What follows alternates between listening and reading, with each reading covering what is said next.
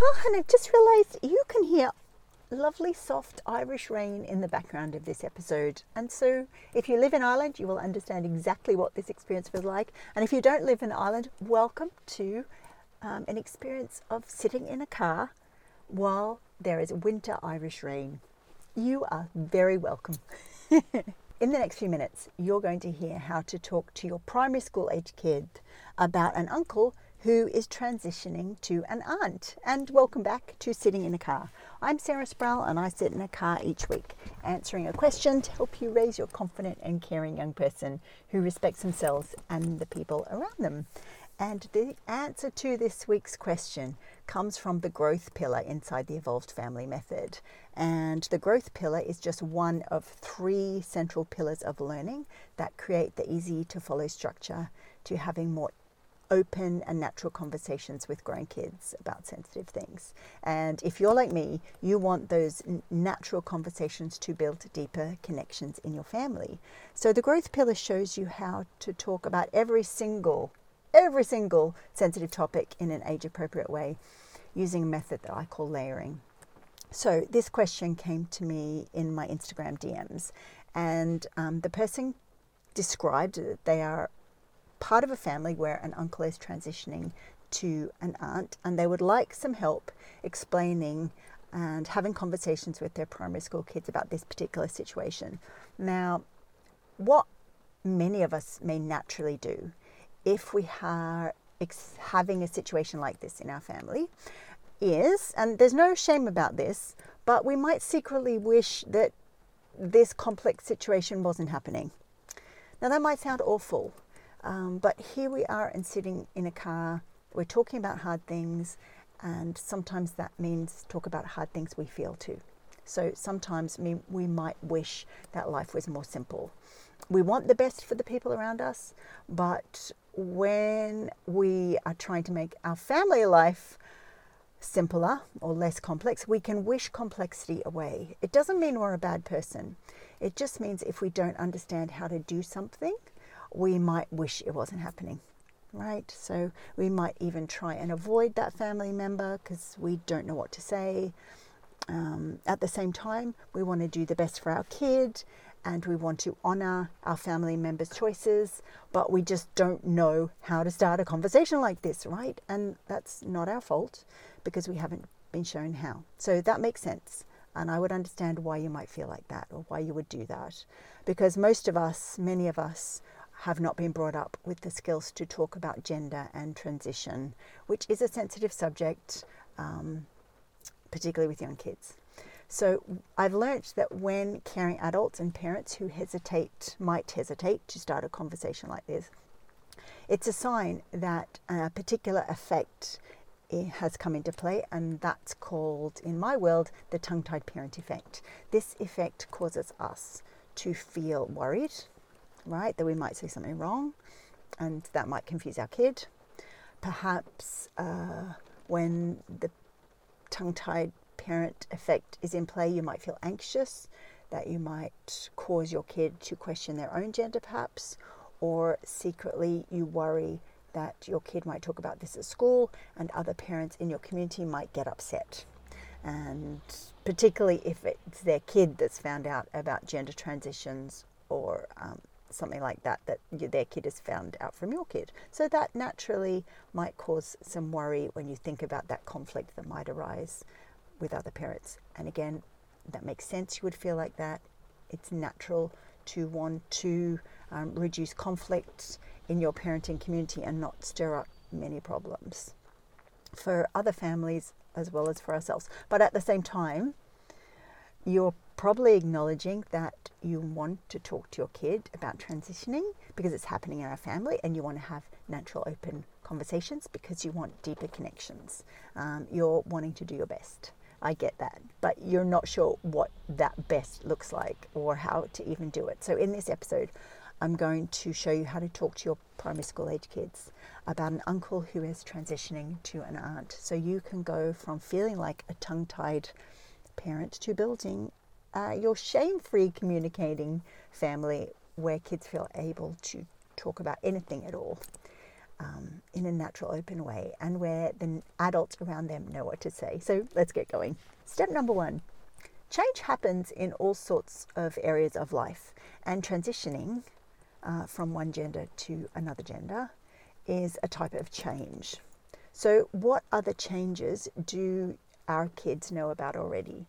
Um, they probably know about the seasons that are changing. We go from summer to autumn. That means leaves fall off trees. Um, other changes, people change appearance. Sometimes they get sick and their appearance changes, or have an accident, for example. Some people have to have limbs amputated. Some people make changes to reflect who they are, uh, maybe dyeing their hair or um, changing the sort of clothes that we wear. So your kid already has some awareness of the way change is present in the world. So there's a lot of foundational knowledge that your kid already has that you'll be able to build on. This is where the layering comes in, right? Um, so you're building it on when it comes to gender now. So most parents, when they think about conversations about sensitive stuff, um, forget that everything is connected. So how do we bring in foundational knowledge that our child already has about change in the world and for humans and add in this piece about gender? So, point number two let's talk about what gender expression is. Gender expression is what we look like and sound like on the outside. And we can have, you can have a conversation with your child about the fact that anyone has the right to look um, a way, in a way, that feels comfortable to them. And it doesn't matter, and this is important, it doesn't matter what the genitals a person has. We're going to be really clear about that. It doesn't matter what our genitals look like, we are allowed to choose what we look like on the outside. And we don't have to follow the genital rules or the genital police that might be in our world. So your kid probably already knows that, and if they don't, this is a good conversation to have. Your kid probably already knows that some people think there are rules about what boys are allowed to do. I'll use air quotes there for those of you just listening rather than watching. And um, there are rules for girls because there are way more identities than that. What those genders are allowed to wear, what colours, what types of clothes. Your kid will probably have a sense that there are super secret rules that the world sends us about those things. So, how can you bring their awareness their, um, to this idea that there are gender police, there are color police, there are clothes police um, into a conversation like this?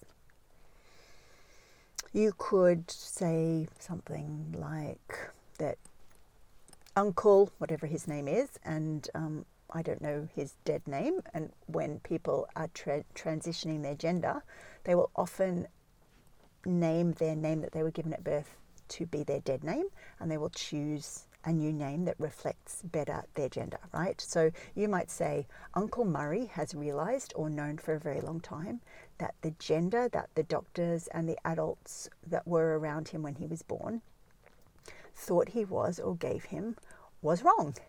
And it's a really exciting time because he's now choosing his own gender. And I'm using his dead pronouns. Um, this is the way you can have this conversation. So he's now able to correct everyone and let them know um, that he would like everyone to use different words to describe him. So she. Um, so we're going to start calling Uncle Murray Auntie and then whatever his chosen name is, Auntie Mairead, for example. Um, his new, wonderful, important, good name. So, Auntie Mairead is who we have in our family now, and it's super exciting to welcome her in. And she's going to maybe change the way she looks uh, because that's how she feels most honest and most comfortable in herself. Um, and it's a wonderful opportunity for us to show love and respect and care for her and respect. And you know what? Kids understand love and respect and care. Kids understand that sort of stuff better than adults, probably. And if you would like to use a children's book about gender just to help you with this, um, there's a book here that I would recommend here It's Who Are You? The Kid's Guide to Gender Identity. Um, uh, uh, the cover is here for those of you who are watching. For those of you who are listening, the author is Brooke Pessin Wedby. Um, it gives you a really simple way to describe gender identity using super simple language, and um, you can use this with um, kids three and older. There's the pictures, it's super beautiful. Point three the world is a better place when everyone can be comfortable to be who they are. So, that idea that the world is a better place when everyone can be comfortable to be exactly who they are will be familiar to your kid, I'm sure. The idea that we can all be who we are without fear of judgment and bullying is a lesson that your child may have already learnt at school. Um, most schools do programs like that um, of teaching acceptance and respect. So, one of the ways you can tell your kid that we can show respect and love for someone is to use the pronouns that are right for them. And one of the ways we can start that conversation is to ask people um, what their pronouns are. So you can ask it like this Excuse me, this could be what your kid would say. Excuse me, could you tell me your pronouns, please? My pronouns are, and you can then, you know, explore with your kid what their pronouns are. So they can say, um, Excuse me, what are your pronouns, please? My pronouns are she, they, or my pronouns are he, him. And so in the in the experience of asking a person for their pronouns, your kid gets to describe what their pronouns are. So it's a piece of learning and exploration that it has two facets to it learning to speak up about our own identity and making space for someone else and asking someone else uh, about their preferred pronouns. Um, you can start practice using the pronouns. This is what you can say to your kid. You can start practice using those pronouns that your aunt has told you, um, and they might be new. And we can start practicing them that at home. And it's quite okay to add to your child that sometimes when a person changes their name or their pronouns, it can take a little bit of time to get used to that change, and we can practice it at home.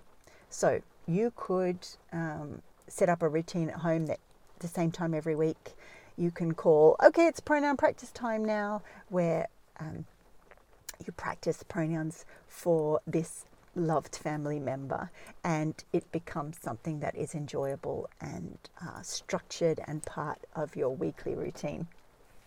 So, You've just learnt how to talk to your primary school age kid about an uncle who is transitioning um, to a different gender. But this information doesn't do much good if you don't have the steps to manage the strong emotion that can come up in yourself or in other people when someone close to your kids is transitioning. And you may be perfectly capable of having conversations about this at home, but there are people in your community that are feeling threatened by this transitioning experience that is happening. And there are skills and strategies to be able to learn how to manage those strong emotions in others. Um, and if you have those skills and strategies, this whole process um, and the experience of supporting your child's understanding of this can be so much easier. So, if you would like to learn the complete method that helps parents and other caring adults talk accurately and openly about gender in any way that respects all the different paths to feeling good about your gender, uh, click the link somewhere around this episode to leave your contact info, and you will be among the first to know when the Evolve School is next open. Uh, and this is Sitting in a Car for Another Week, where I've answered a question to help you raise your confident and caring young person to respect themselves and to absolutely respect the people around them. Bye for now. Oh, do you ever get that thing where you think you've pressed record and then you haven't pressed record and then you're talking to nobody? It's a pain in the proverbial arse. I'm just going to say it.